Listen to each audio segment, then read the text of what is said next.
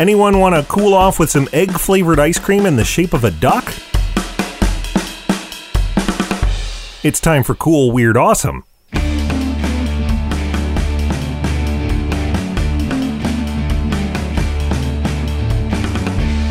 Welcome back to Cool Weird Awesome. Today's show is all about the cool.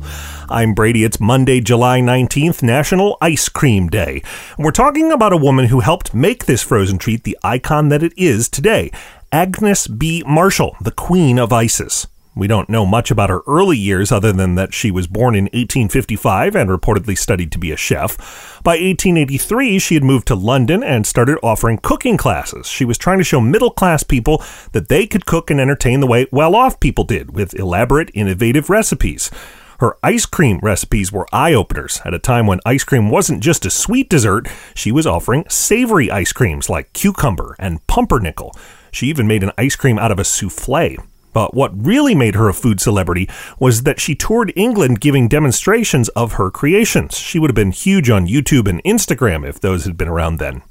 Marshall wrote cookbooks, created an affordable home ice cream maker when most people didn't have easy access to freezers, and she invented an early form of ice cream cones years before the ones we know today came along, though she expected people would still eat what she called cornets with cream with utensils. She isn't as well known today, of course, but Agnes B. Marshall isn't forgotten. As The Hustle noted, a shop in St. Louis paid tribute to her with a name recalling one of her cookbooks. It's called Ices, Plain and Fancy.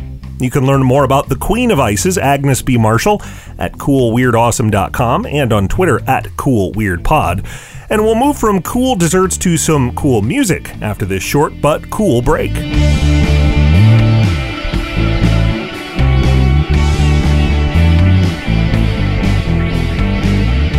Weird Awesome is listener powered thanks to our backers on Patreon. For as little as $1 a month, you'll make every new episode possible, and you'll get lots of extras, including sneak previews of upcoming episodes. Learn more today at patreon.com/Brady Carlson. And thanks.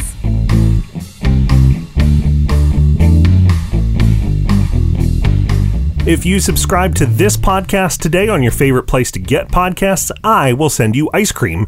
Related good thoughts. Sorry, I can't really send ice cream through a podcast. It was on this day in 1975 that Ground Control played the song Hello Darlin' by country star Conway Twitty to astronauts in Earth orbit. Only this version of the song was a little different, since there were Americans and Soviets taking part in the Apollo-Soyuz test project. Twitty re-recorded his song in Russian as a goodwill gesture, so that day it became Privet Radost. I'm Brady. Whatever language you prefer, thanks for listening, and come back again tomorrow for more Cool, Weird, Awesome.